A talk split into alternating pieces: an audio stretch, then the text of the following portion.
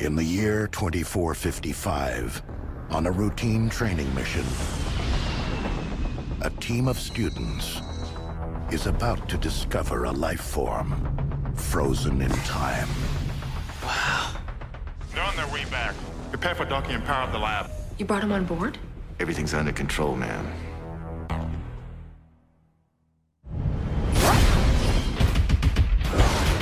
What the hell is going on? Jason Voorhees, that's what's going on. He's an unstoppable killing machine. Ah! Guys, it's okay. He just wanted his machete back. How do we get off the ship? I don't know. Look, we're gonna be all right. What? Are you high? Uh-oh.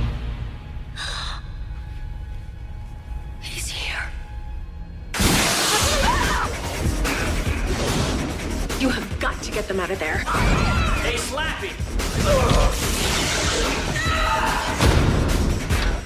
I think we're finally okay. What the hell is that? You've got to be kidding me. Oh, wow. He's been modified. Oh, you think? You guys might want to run.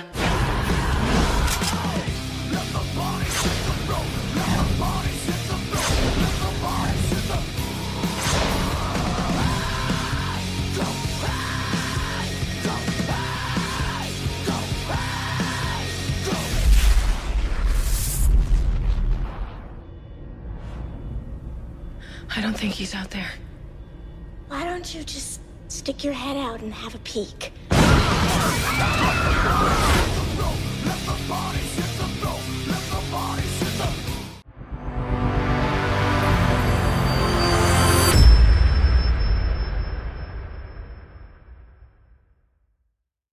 Welcome back to Geek Channel eight. I'm Eric, and today with me is Tank from... Hey. The What You Into Podcast. Hey, what's going on, everybody? Yeah, Anthony Tank Manson here from What You Into Podcast, uh, a podcast about hobbies and collections, collections and hobbies. Great. So we've uh, we've been on each other's podcast before. I think we talked about podcasting on yours, and we talked about Conan and Conan the Destroyer on mine. Mm.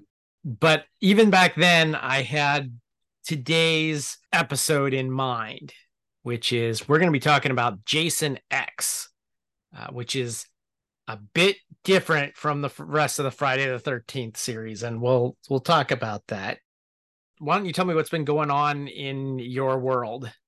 Um, right now I'm working on a series of blacklight drawings that I've been creating, so I just finished up this big twenty-four inch by eighteen inch Godzilla piece, and I recently started eleven by seventeen Leatherface piece. So that's been a lot of fun. I uh, kind of had this moment where I didn't know what I was doing art wise for a while, so I just started experimenting with fluorescence, and uh, it's really taken off for me. So I'm enjoying doing that.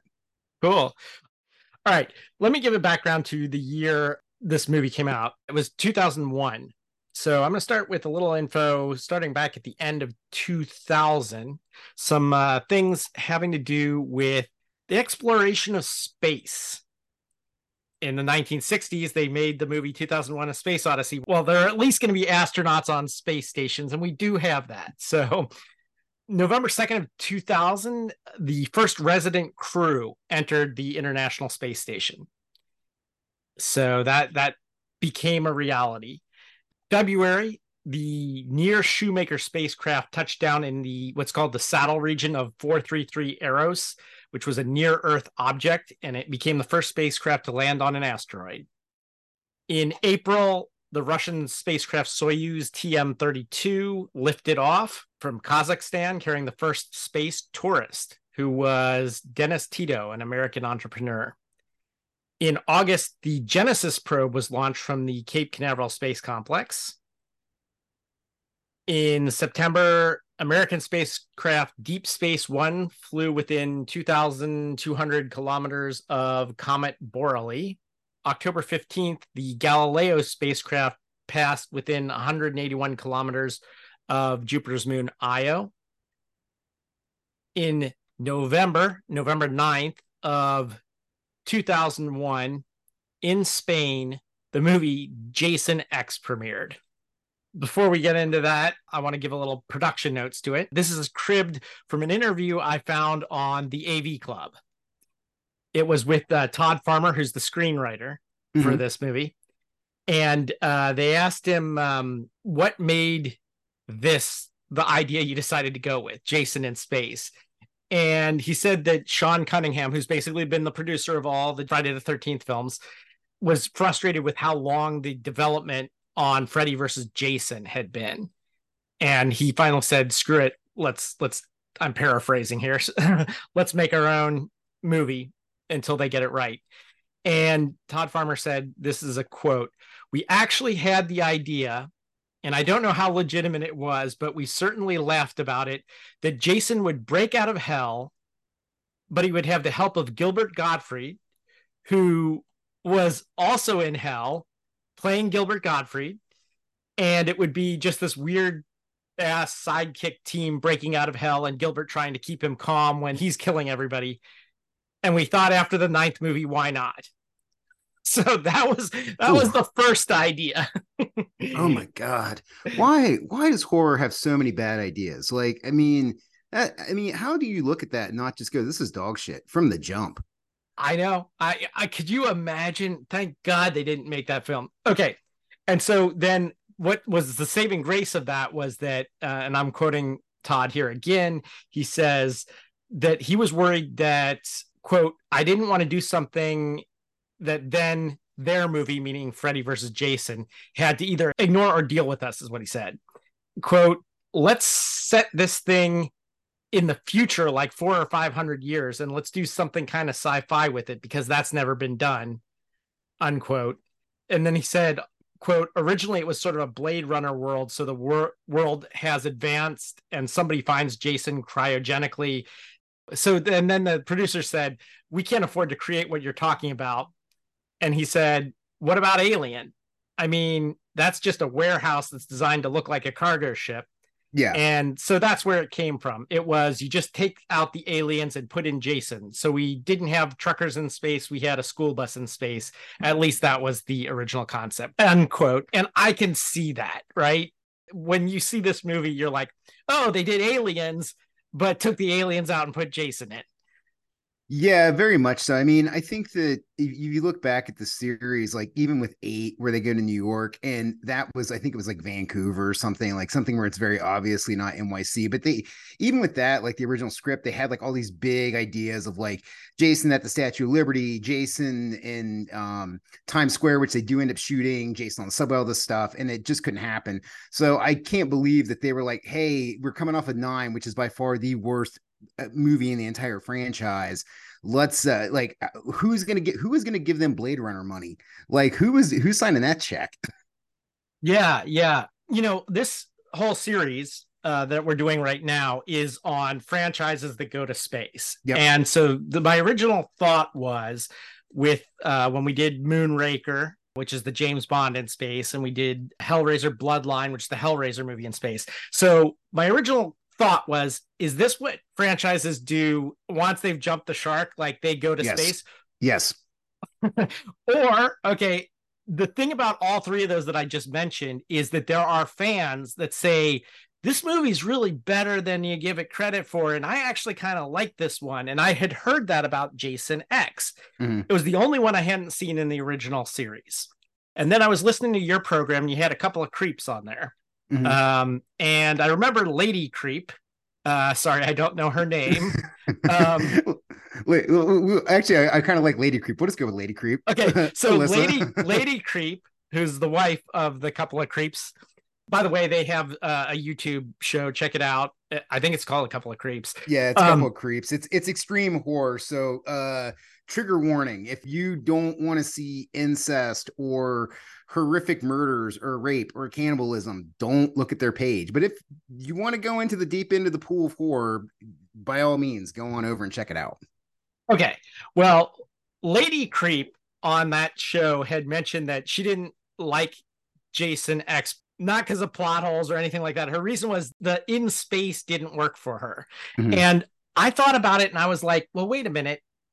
There's Alien, that's in space, that's pretty good, you know. And I think that there's this idea out there, and I'm not speaking for her, but there's this idea out there that people have that like horror has to be in an old haunted house or on Earth. And I'm thinking, you know, what about ghost ships on the ocean? What about, you know, space is just another place. I don't think of there not being horror there.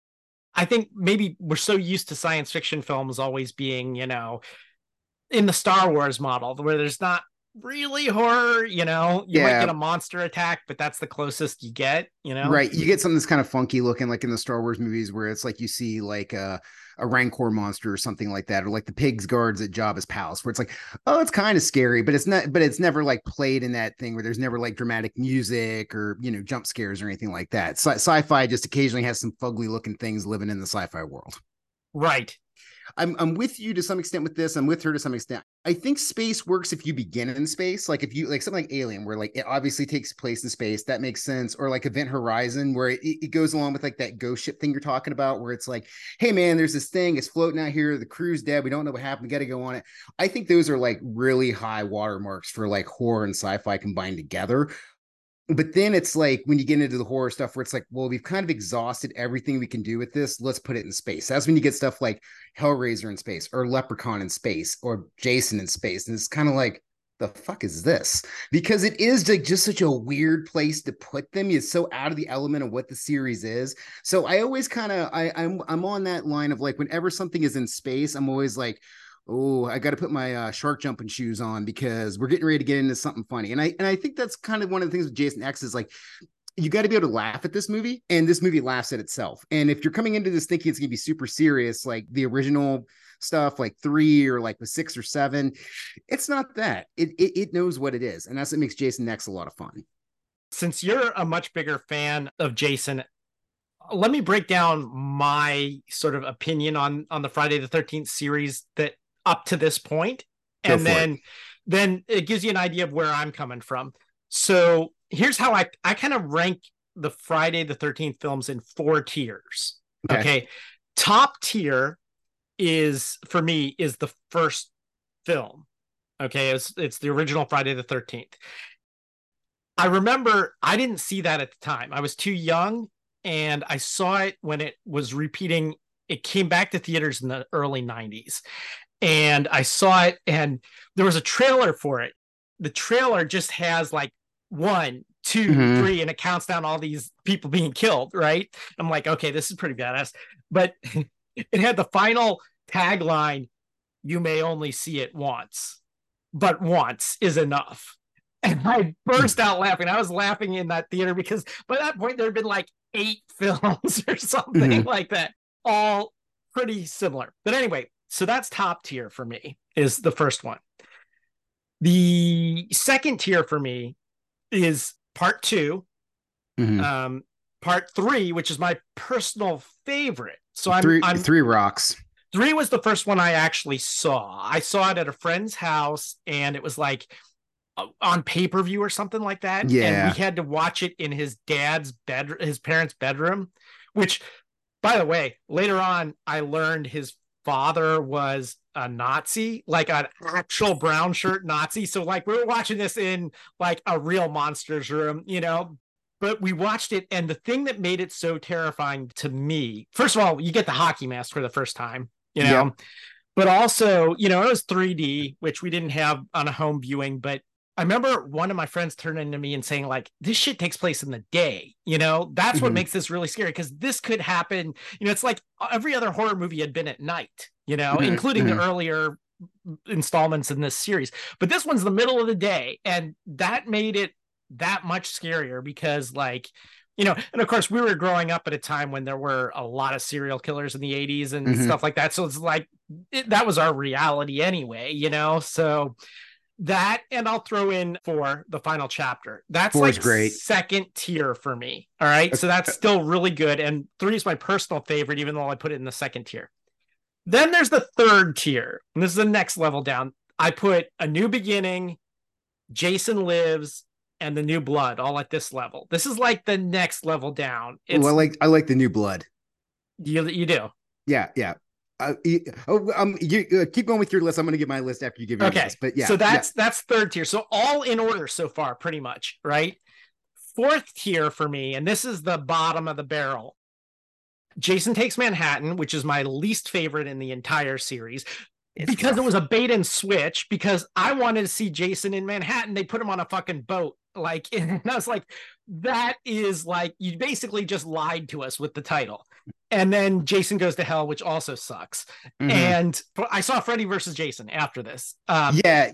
I hadn't seen Jason X deliberately because I knew it was in the future. And I liked mm-hmm. the time. I wanted to follow the timeline and then see that one mm-hmm. out of order. But okay, that's my list. Why don't you tell me how you rank these? So I like three and I like four a lot. And I also like part six, Jason Lives. Those are those are my top three. Those are my ones that I like going to. I love just the brutality of Jason in three, where we finally get fully realize like the Jason that we all know now, like you said, the hockey mask, and also just like the big brooding Jason with some really vicious kills, uh, some really brutal stuff going on there. Four is great because we get a young Corey Feldman, shout out Feld Dog, and we get that terrific kill at the end where like Jason is breaking into the house and uh, Corey Feldman tricks him by shaving his own head to look like him, and then they machete Jason in the head, and then we get the machete through the face of Jason just to really put through, no, he's dead. And then uh, six, where we get the new version of Tommy Jarvis, which is Corey Feldman's character, who then for some reason resurrects Jason, which I don't quite to this day understand why you would resurrect him to kill him, but here we are. But that was a lot of fun. So I like those. I like part seven, the New Blood, just because we get this weird like Jason meets Carrie angle. Like I think that's kind of a cool thing where you pit Jason against this character who can like levitate him, can shoot objects at him, and we get like this thing where it's kind of like a wizard versus a barbarian, where it's like they're two different skill sets, but they're both really good at what they do. So I enjoy that. That's also where I would put one and two. Again, we don't get fully realized Jason, what Jason becomes, but, you know, without one, the series doesn't exist. And two's got a lot of great stuff in it, including where that kid in the wheelchair gets hit in the face with a machete and goes down like forty flights of stairs, where the fuck that kill is, yeah, which is amazing. We also get Baghead Jason, which is a lot of fun, which is a cool Jason variant that we don't get to see very often. And then, yeah, man. And then after that, things start to go bad, because then we get into Jason... Jason five New Beginning is just rough. That's where we get like the weird not Jason. Instead of having the red chevrons, he has the blue chevrons on the mask. And then at the end, spoiler alert, we find out that it was like some weird paramedic guy that's not Jason. Yeah. Um, yeah, I can't get with that. But it is nice that that does lead into six, though, where like six is big, because in the first few movies, there's always that thing with Jason where you're like, is he a human? Is he a mutant? What exactly is he? Is he just like a tough dude that can eat a bunch of punishment, or is he something otherworldly? And then in six, that's where Jason does make the jump to something otherworldly, where now he's like a zombie character that can absorb all his damage. He has the ability to, like, if you're running from him, he'll just like shadow teleport and show up right beside you anyways. So we start getting into like the weird stuff with Jason. But I'm with you. Eight's a rough watch with him in New York. I mean, it's a fun idea, but it just, it's not realized very well. And Jason Goes to Hell is just the absolute bottom of the basement. That movie sucks. It's, you can't even, it's really hard to like M S T three K watch that thing. And even if you try to make fun of it, it's still a boring slog of a movie. Um, yeah. And they made him a, yeah. a, like a slug or something. Yeah. What it was the like fuck? This, it was this whole weird thing where like now Jason is like a soul that can be transferred to other people. And it, it just gets a little too far outside the wheelhouse of what Friday the thirteenth is. But that's what brings us to Jason X, which is way fun. Like, and again, this movie is very self-aware of what it is, because there's been nine of these things, and they're like, okay, I think people are on the joke at this point. With my bottom tier being Jason Takes Manhattan, Jason Goes to Hell. Yeah, you can same. see that once we're outside of Crystal Lake, I am checking out. So I was wondering what my opinion was going to be of him in space, because that's yeah. about as far from Crystal Lake as you can get. Yeah. Yeah. Well, they kind of had me hooked at the beginning. I don't know why you would put a research facility at Crystal Lake, but okay, I bought into the idea that they're like, okay, we tried killing him. That didn't work. We're just going to freeze him. That actually makes some kind of sense, you know? I like the fact that he's on like the C I A's radar, where it's like, look, we know about this thing. We need to contain this thing. Like, we got to keep this thing at this summer camp and not let it just go roaming out into the countryside. Yeah. But what happens here is, just like in Aliens, the army wants to use it as a weapon. Same thing here. They want yep. to use his healing ability or whatever. So the army shows up to take over. you can tell they just cribbed the notes from Aliens, and they're like, okay, change this to this and change that to that. And uh... I, I really wish we lived in a world where Weyland-Yutani was in Aliens, Blade Runner, and Jason. That would be great. Well, it kind of is if you if, if you just imagine that, that that's what they are. But anyway, what I should say about this is this came out at the time Dimension Films was making a bunch of stuff like I Know What You Did Last Summer, and like it was in the, the wake of Scream. So this is like a new era of like glamour lighting horror. It's got a really polished look to it. Yeah, and to go with that, that's like the whole thing where like Scream really did redefine the genre, where where Scream was very self-aware. All the characters in, in Scream were aware of what's happening. They weren't dumb victims. And that changed the, the slasher genre, because before then, everybody was just kind of dumb and making bad decisions. Whereas in Scream, it's like, oh, no, like they realize what they should and shouldn't do. And, and some of that starts to come into this film as well. Yeah, yeah. I think that the original, the very first Friday the thirteenth film is really cool because, like, it's the old campfire tale thing. And you can believe yep. it's like, it looks like it was a shot, uh, you know, at a summer camp. You know, it yep. looks kind of low and grainy and all that. This mm. is not that. No. It, but it's in a polished future, so I can go with that lighting look. It's just... But where it loses me kind of toward the beginning here is Jason escapes, you right. know, of course, of course. And the doctor who's studying him, I think Rowan was her name. She like puts him back in the right. freezer. Hits right. The button. Mm-hmm. And he machetes through a like steel door or something like that and into her, you know, and then of course they both freeze because it leaks yeah. out, but whatever. But I'm just like, okay. Now the machete is magical and it can go through steel. Like that was like, if they hadn't done that, you know, if he had just like blocked the door from shutting or something, you know, I could have lived with it. Even if he had blocked it with the machete blade, you know, but stabbing through the door and into her, I was just like, that's just a little too far. J- Jason is, he, he defies physics. He defies all things. The, the, the P S I pressure of a Jason machete through a door, totally believable in this world. Okay, if you say so. um, so that takes us into the far future. So this was already yeah. the future for the time it came out, but it yeah. was not that far in the future. Right. And as you said earlier with like them, they knew they were going to make Freddy versus Jason, but they didn't want to fuck with the timeline too much. So it was like this movie comes out in like what, two thousand one, two thousand two. And so they set the movie in two thousand eight, in the far-flung future of two thousand eight.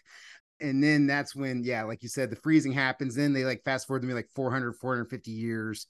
And so we're time hopping all over the place in this movie. Yeah. All right. So four hundred fifty some years later, there's this spaceship that, yeah. that is carrying students and their professor. And for some reason, soldiers, which we don't even know about until they call them in. But this is how college will be taught in the future. Classrooms will just be on spaceships that orbit the Earth. I can dig that. Um, I'm not against this idea. So anyway, they're studying Earth because everybody's moved to another planet, Earth two, because mm. Earth one is all polluted. That's right. And we have a professor. We have the professors like T A. Mm-hmm. We have the students, of which I don't even know how many of them there were, like six or something. They're they're just meat bags there to be murdered. That's yeah. what they are. And one of them has a, a an android, K M fourteen. Yeah, who has horrible mom hair, and I and she's kind of like a weird mixture between like a Terminator and a Fleshlight. I thought she was kind of like a Terminator Karen. Yeah. yeah. It's, it's, it's a weird thing. Yeah. And that's the other thing about this movie is this movie is very early two thousands. Like they do try to, they're like, it's four hundred years in the future. You look at the haircuts in any of these characters, you're like, this, this is, this is early two thousands. This is exactly what point in time this is in. They, they thaw out the doctor. Jason. Well, oh, yeah. both of them. Oh, yeah. Both of them. Yeah. Yeah. The doctor's like, oh, you know, you, you can't do that. Get rid You know, yeah. it's like, so the whole movie long, I'm expecting them to do the airlock thing where they right. push him in an airlock and shoot him out into space. And like, I'm kind of glad that didn't happen exactly like mm-hmm. that, because that is totally what you expect for the whole thing. Cause that's what I would do. It's like, you know what, what? Let's shoot him out in space, you know? Right. Instead, the main guy, the professor dude or whatever, mm-hmm. he decides he's the, um, What was that dude that was working with Weyland-Yutani in Aliens that like the one that like oh the sure business that, guy that, yeah the the the yuppie guy oh um, fuck he was uh he was on um on a sitcom like not Harry Met Sally but uh yeah no uh Paul Reiser was his Paul name. Reiser yeah, yeah Paul Reiser yeah and he plays a character where his whole thing is is like they're trying to bring the alien back to so Weyland-Yutani can use as a bioweapon. Like that's the whole thing in Aliens is like, hey, the crew's expendable, just like an Alien One, like, you know, whatever we got to do to get these an egg or something back in so we can take it to Earth. And then Weyland-Yutani will figure out how to make it a bioweapon.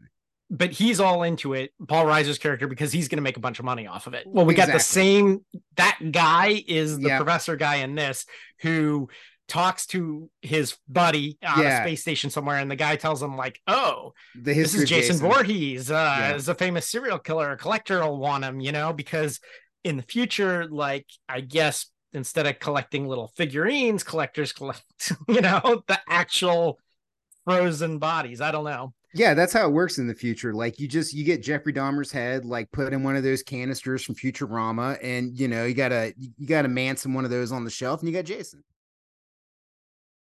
Stuff starts happening rapidly here. Yeah, things escalate very quickly once we get on the ship. One of them, I think it's the scientist lady, he freezes her head in in the sink of liquid nitrogen or whatever and then smashes it. Yeah, which is kind of an unusual kill for Jason. So that that one is argued as um that one usually gets it's it's always in the top five Jason kills, and that's one that gets argued as the number one Jason kill of all time, just because of how unique it is and how cool it is. And what's funny about that scene is she's kind of, you know, just like check his vitals, see what he is, doing an autopsy on him. And then as she's doing this, there's two other characters having sex in a different part of the ship. And then apparently that's like an alarm clock for Jason. Like if you're having sex anywhere near Jason, it will wake Jason up. And he immediately comes up. She doesn't see him. And then she has this nitrogen thing, dunks her head in it, instantly freezes it, pulls her head out, and then just smash. And then she explodes into a mixture of like ice cubes and blood all over the desk. And it's like, hell yeah, dude. Honestly, if I went opening weekend and I paid my seven ninety-nine in two thousand one to see that, I got my money's worth. I remember that the screenwriter was talking about how like Cunningham, the producer, did not want Jason revived by lightning again or yeah. anything like that. And he's like, well, what if two teenagers are having sex? And they're like, okay, yeah, you know, yeah. that revives Jason. I'm like, that tracks. Okay.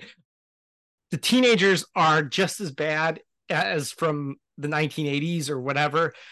They have sex for no reason at a moment's notice, you know? And I mean, there's the stoner guy. I don't know if he's actually a stoner, but he's a stoner, you know? And so you know that there's something's going to happen to him, you know? Jason X has taught us that premarital sex and weed never go out of style. Yeah. Anyway, so they decide that they're going to have to call in these soldiers who happen to be on their ship anyway. Of course. And um, you get basically, you know, the same thing with Aliens. You know, there's... Yep. We've already got the android and the greedy guy who wants Jason preserved. And now you got sort of the space marines. Yeah, you got the colonial marines showing up. Yeah, one hundred percent. And then there's the Doom reference. Did you catch that? The B F G? The B F G? Yeah. Yeah, I'm like, yeah. okay, Doom must have been really hot at the time. Still. Again, two thousand one, it's like solid shout out right there. Yeah, man. And which again, this again, this movie is just so self-aware of itself and then also just pop culture at the time. Yeah. Now, what I didn't like about its self-awareness is it got a little too cutesy. So a lot oh, of yeah. the lines of dialogue, like Jason drops this guy onto a giant drill bit. Oh, yeah, yeah. And he yeah. goes, you know, first of all, why are there giant drill bits in the middle of the ship? I have no idea, you know. But uh, it's the dropped, future. He drops him on one, and then they're like, the line is, he's screwed. Yes. I'm like, I'm like, okay, yeah. There's only one man that can deliver that line, and that man's name is Arnold Schwarzenegger. Now, if Schwarzenegger's in the movie, ah, oh, you looks like you're screwed, then that would work, but here it does not. Yeah, I mean, they have lines like that ought to do it, which is supposed to be a zinger, and it just isn't. And um, this sucks on so many levels when yeah. there's like uh, the vacuum, you know, yeah, of and- space. Yeah, I forget that character's name, but she is by far like the worst part of this movie with her self-awareness. Like it's there's there's being self-aware, and then there's like over the top where she is just constantly saying shit that's like wink, wink, nudge, nudge. You get it, you get it. And it's like, okay, chill. Like take it down a, a few notches. Yeah, some of the acting is really bad too. So the fact that they're not good actors combined with the corny lines, that's just a recipe for cringe. There is occasionally a really good line. I like the one where he's like, "You're lucky you weren't alive during the Microsoft conflict," which is, you know, yeah, I guess could still happen. You know, there's also a great part where the android is like trying to explain Jason to the uh, to the people uh, on the ship, like who he is, and she references his hockey mask, and she's like, "Hockey is a sport that was outlawed in twenty twenty-five," or like something like that. Like she she references that hockey was actually outlawed as a brutal sport, which is kind of funny. Yeah, yeah. I mean, I could totally see that happening at some point in the future. You know, I mean, they already took fighting out of it. The, d- don't don't take the rest of hockey. Just get, let, let us have something. Yeah, you got. I mean, I'm I'm conflicted on stuff like this because I do I produce hockey games, you know, and so I'm like super into it. But this is this is my deal with roller derby. It's like those are our friends, and I don't want to see them hurt. But then, right. honestly, roller derby's at its best when it's at its most violent. I mean, that's just like my thing, you know. It's like, um. And I took, I remember I took um, my wife, um, now wife, wasn't wife at the time, when we lived in Grand Rapids to a, a Grand Raggedy versus Windy City. And like three girls were taken out on stretchers uh. in, in one, in one uh, bout. And I'm like, okay, yeah, it's getting a little, little bad. Um, yeah, it's that weird thing where like we still have the monkey brain where like we want to see the Roman Colosseum, but we don't want to see death. Like I want to see big hits, but I don't want to see somebody taken out on a stretcher. I don't want to see somebody hurt. And I feel like that's something that we that we struggle with within all contact sports, N F L, N H L, M M A. Like it's all that where it's like we want to see the big hits, we want to see knockouts, but at the end of the day, we don't want to see somebody seriously injured or or long-term effects. And and then that also gets into the whole thing of like, well, you know what you're signing up for, because there is also that side of it. Like when you start doing extreme sports or you start doing contact sports, like if you're going to do it, you got to accept that's part of the risk, because you might get injured or you legit might die. Yeah, and this actually just happened here. We had a coach at the the team that I cover who uh he was really big on um helmets. He's been, he was around for a long time, so he like instituted all these regulations with helmets and, you know, trying to prevent concussions and things like that. He retired and then got in a bicycle accident, not wearing oh. a helmet. Oh, and, dude. Yeah. And passed away, you know? Oh my God. Um, yeah, he was, he was one of the, uh, he's the winningest coach in, in the history of, of the college, you know? And, um, but so it's like, but I kind of think, you know, he had to have known what he was doing, getting onto a bicycle without a helmet, considering so much of his career was about right. that, you know? So, I mean, you take your chances. I'm sure there's like, I don't know, you would know better than me, but I'm sure there's a ton of st- stuff they have to sign saying, you know, I could die, you know, oh, yeah. I'm agreeing to do this, you know, for, for sure. Any, any sport that you're willing to play where it's full contact there, especially in, you know, twenty twenty-three, the year of our Lord, you got to sign a bunch of waivers saying, hey, if I, you know, something bad happens, that's on me, you know, and that's just the reality of it.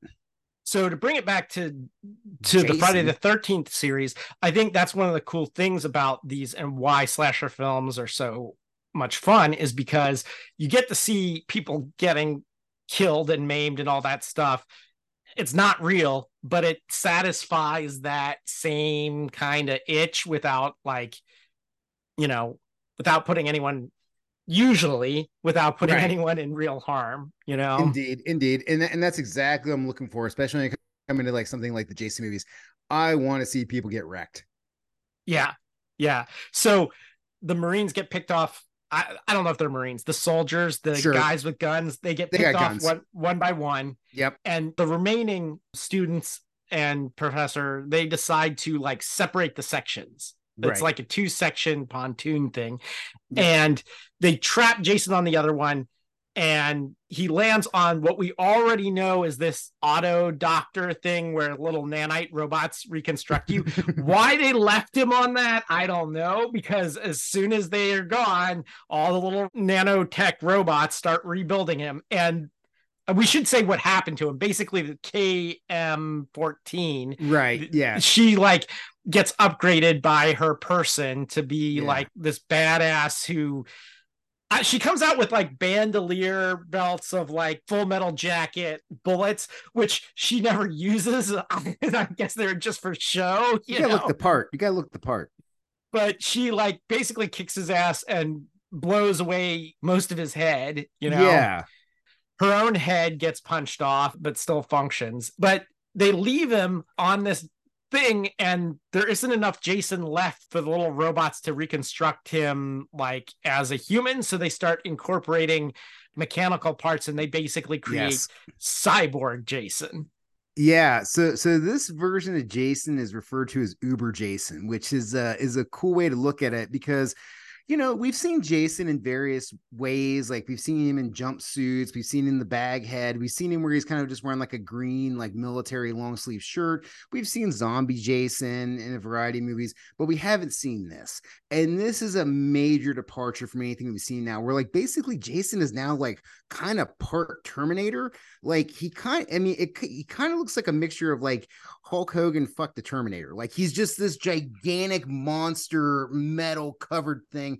And oh, can we talk about the contact lenses, the super sweet red and yellow eyes that we now yeah. get with Jason? That's frightening as hell. And we also get a new Jason mask, which is also exciting because, you know, normally with Jason, like if you're going through the movies, you get like kind of the standard mask with the chevrons and, and, and the triangle in the middle. And then, and you know, I, I forget if it's in three or four, but we get like the, the hatchet slash into the side of it. And that's kind of really only it in terms of like, as it changes over time in, in, in like big memorable ways. But in this one, we get a whole new mask, we get a whole new Jason, which is phenomenal. Yeah. Yeah. Yeah. You want to take us home and tell us how this ends? Sure. So, so after we get Uber Jason, he starts picking off more and more people. Uh, like we talked about, the lady cyborg gets her head knocked off, and now she's down to just being a head. Uh, so this dude's like running around with like uh, he, he looks like the professional wrestler Al Snow with the mannequin head, where he's like just she's with him, and they figure out that it's like. It's uh, the lady doctor that we started the movie with. It's the guy with the cyborg head. And then it's uh, the dude who is like the head of the Space Marines. And I totally forget his name. Uh, super tall, ripped black dude. That's awesome. Like the whole movie, he's kicking ass. And they set up this thing where it's like, you know, that him and Jason are eventually going to, you know, lock horns. And this is the battle to be had. But as they're trying to like set this up so that they can like get Jason off of the ship, they plug the android's head in, and she makes this great virtual reality thing where you get this virtual reality environment where like now Jason has been transported back to Camp Crystal Lake, and there's these like two really hot women that pop up, and one is like, hey, do you want to do some underage drinking or smoking pot? Let's have premarital sex. And they both like jump, they like they both take their tops off and run to Jason. They jump into a sleeping bag, and then they they pan out to like the other characters watching it, and Jason like is just kind of standing there just very confused and just like, what the hell? And, and they're like, all right, I think we got some time to, to figure this out. And then it cuts back to Jason has now, so one's in, they're both in sleeping bags. Jason is beating, uh, is taking, is, is holding up one of the sleeping bags and smashing the one woman in the sleeping bag into the lady on the ground in a sleeping bag, and just beating them off of each other. And then once the lady on the ground is dead, he then takes the sleeping bag that he was using to beat the lady on the ground with and smacks it against the tree. Yeah. Which again, phenomenal kill. Like, well, and I, also this is how self-aware this movie is. They're yes, like, it's even the characters are like, yes, it's like, because they had to know all of Jason's motivations and stuff like that. And they're like, you know, yeah. let's have two girls and they have them take their tops off and like all that, and I'm like, okay, yeah, they they know they know Jason.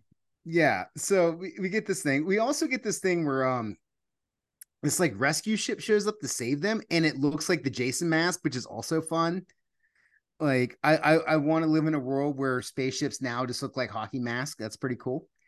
Uh, and then uh instead of just like the standard airlock scene, we get the head of the Space Marines, like jumps on the back of Jason and rides him down like um uh what's the movie uh uh how I uh, how I stopped worrying and learned to love the bomb. Doctor oh Strangelove. yeah yeah yeah Doctor Strangelove. Yeah. Yeah. yeah he totally does the Doctor Strangelove thing, but instead of riding the bomb to Earth, he, he's riding Jason through the stratosphere, and it ends up him and Jason both get ripped apart.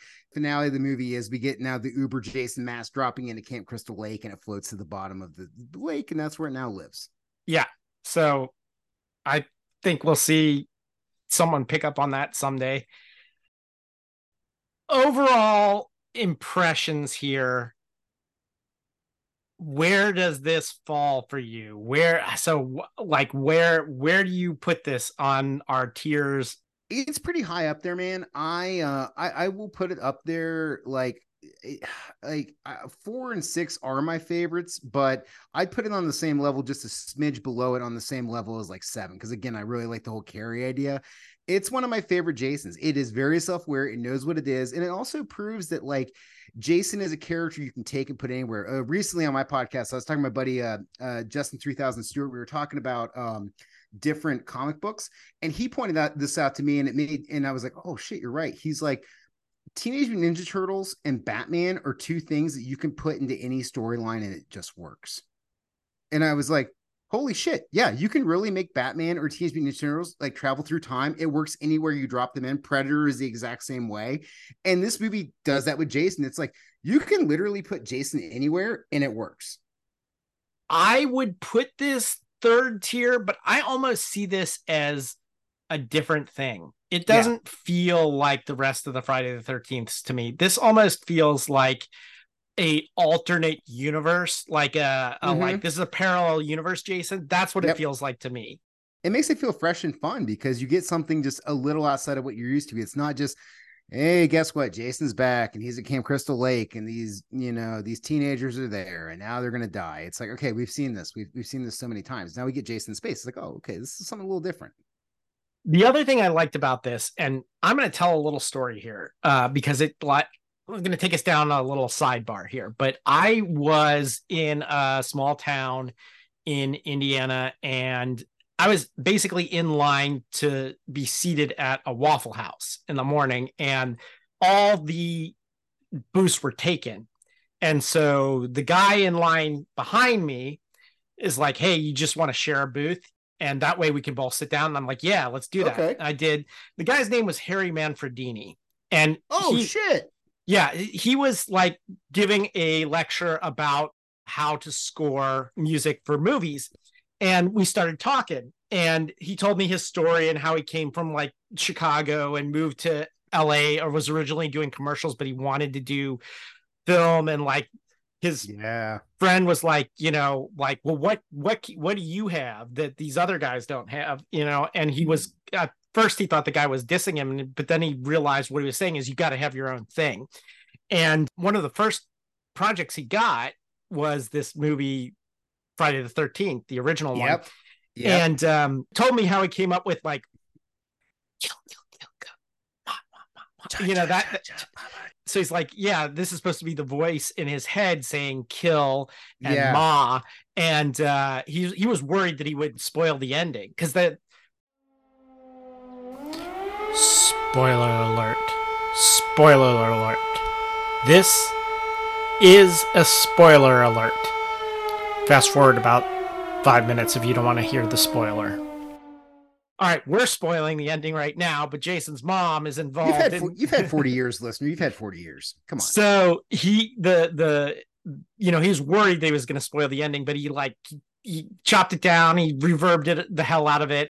But his score is like nothing else, man. He comes from a classical music background. So he was so like, good. I went to his, his, he talked me into coming to his talk. I'm like, dude, I don't know. I'm a visual artist. I don't know anything about music. You know, mm-hmm. I, I love it, but I don't know anything. He's like, just come, you know, I came and he was talking about playing in minor chords and all these things that you do when you're scoring movies and, you know, different kinds of movies. And, but, um, but, you know, he, so he's classically trained, but he's also like not afraid to do weird experimental shit. And yep. so there, if you go back, there's horror movies before Friday the thirteenth soundtracks, and then there's horror movies after Friday the thirteenth, and it, it changed everything. But even in that, he's got like one foot in the old style and one foot in the new style. And yep, some of the films he more or less phoned it in, but not this one. This one, I think, like, he updated the score really good, um, yeah. you know, with some electronic sounds that fit the like sci-fi nature of it.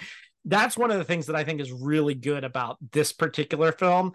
You know, it's self-reverential. It's got this new take on, on Friday the thirteenth, but it has this awesome score too. And that ticks it up a notch for me too. Um, agreed, man. Agreed. I, I have, uh, I have actually, I have the original, uh, on vinyl. I have the original uh, Friday the thirteenth soundtrack because of that, you know, just because he, he kills it. It's so good. It's so iconic.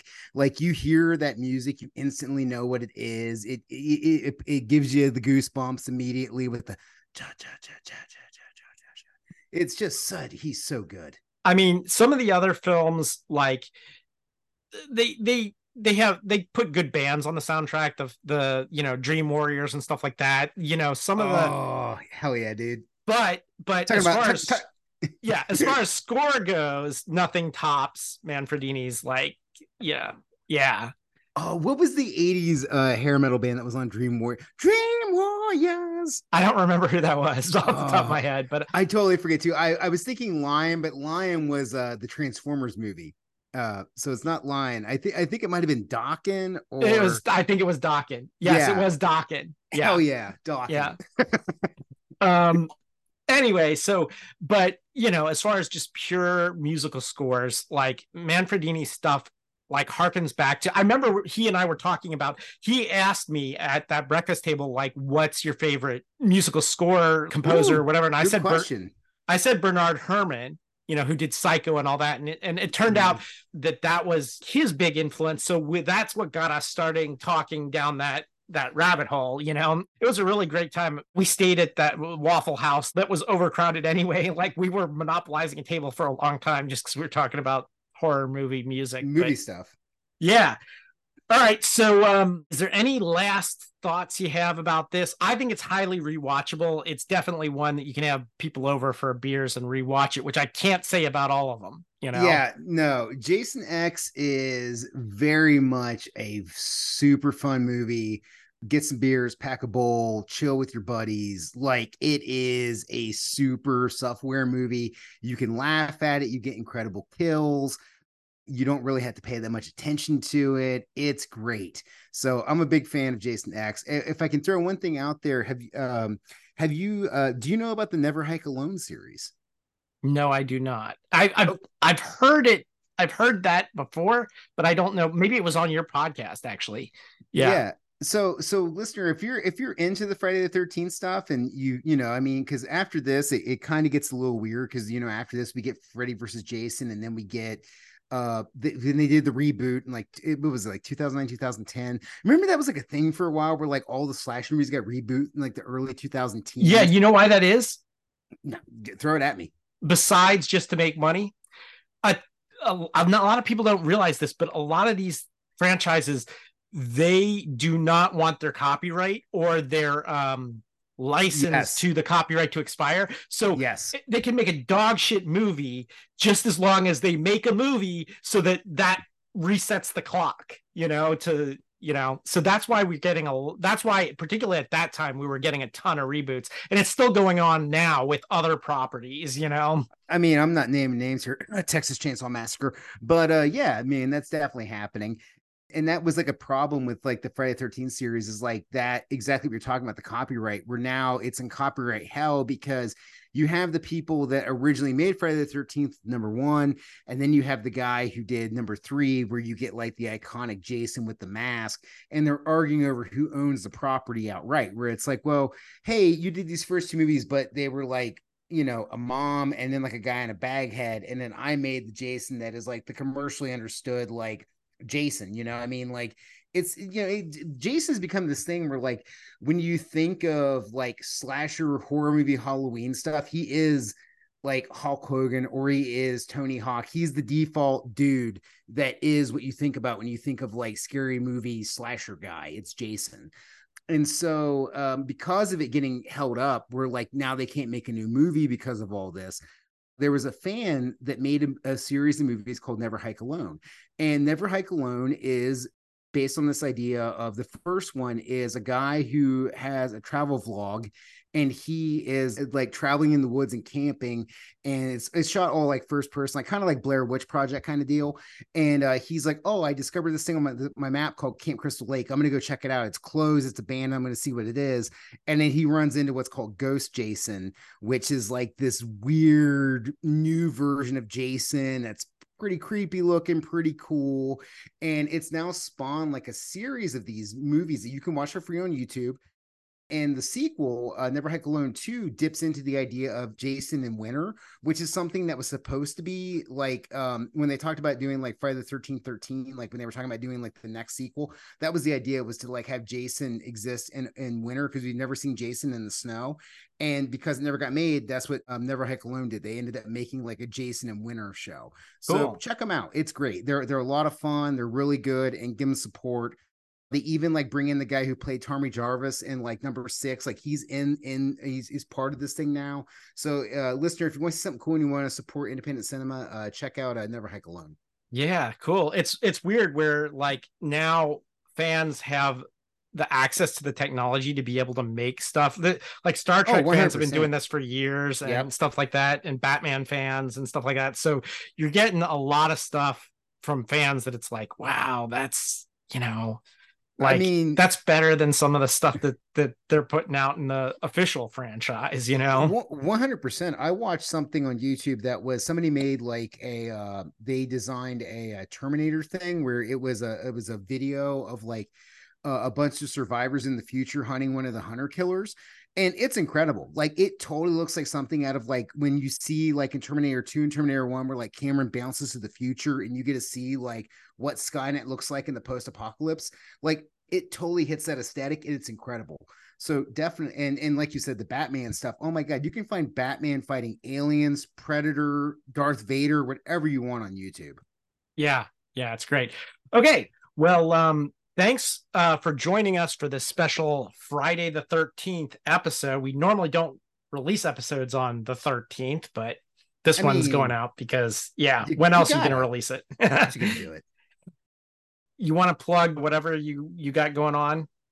Sure, man. If you want to find me online, you can go to my Instagram at Neil to No One is the easiest place to find me at. It's got all my links to all my stuff in my link tree. I also have a podcast called What You Into. Again, I interview people about their hobbies, their collection, their fandom. Right now, we're in spooky season. So this month, my buddy Jamie came on. He's doing a bunch of episodes with me. We did an episode with you where we're talking about Night of the Living Dead, Dawn of the Dead, Day of the Dead. We also just wrapped an episode. Uh, we're talking to my friend Dustin, who owns Earth to Kentucky in, oh, in Kentucky, in, in Covington, Kentucky, which is a whole store that's dedicated to like vinyl art toys. And, and, and sometimes there's horror toys mixed into that, which is a lot of fun. And uh, yeah. And then this week I'm talking to my buddy Simo. Uh, he's going to come on. He's going to talk about being one of those dudes that makes like the uh, incredibly scary horror yard in the suburbs. You know what I'm talking about. Oh, yeah. There's always that, there's always that one neighbor in the neighborhood that has like a, basically a crime scene on their front lawn from October first through October thirty-first. He's that guy. Yeah. So yeah, yeah. If you're into horror, come over for the month, check it out, and stick around because at this point I got over one hundred episodes for you. They're all evergreen. You can pick them up wherever you want, and uh, each one focuses on a different hobby or collection. Awesome. Well, thanks for joining us, and I want to let our listeners know if you want to write to us, you can at G C eight podcast. That's letter G, letter C, number eight podcast at gmail dot com. And then uh, just spread the word, let people know about the podcast. That's the only way we can get out there these days. I think all the big companies have taken over podcasting. So now like breaking out on the algorithm is just impossible. So word, uh, word of mouth is where it's at, dude. You honestly, listener, if you're a fan of this podcast, tell a friend. Like, it really does help, because if you throw something out into the algorithm, it just gets swallowed up.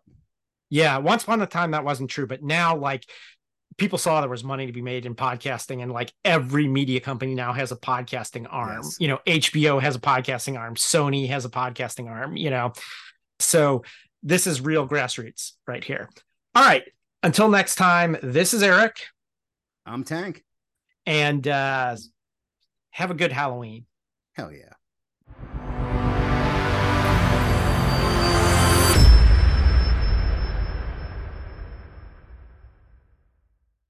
If you're having sex anywhere near Jason, it will wake Jason up.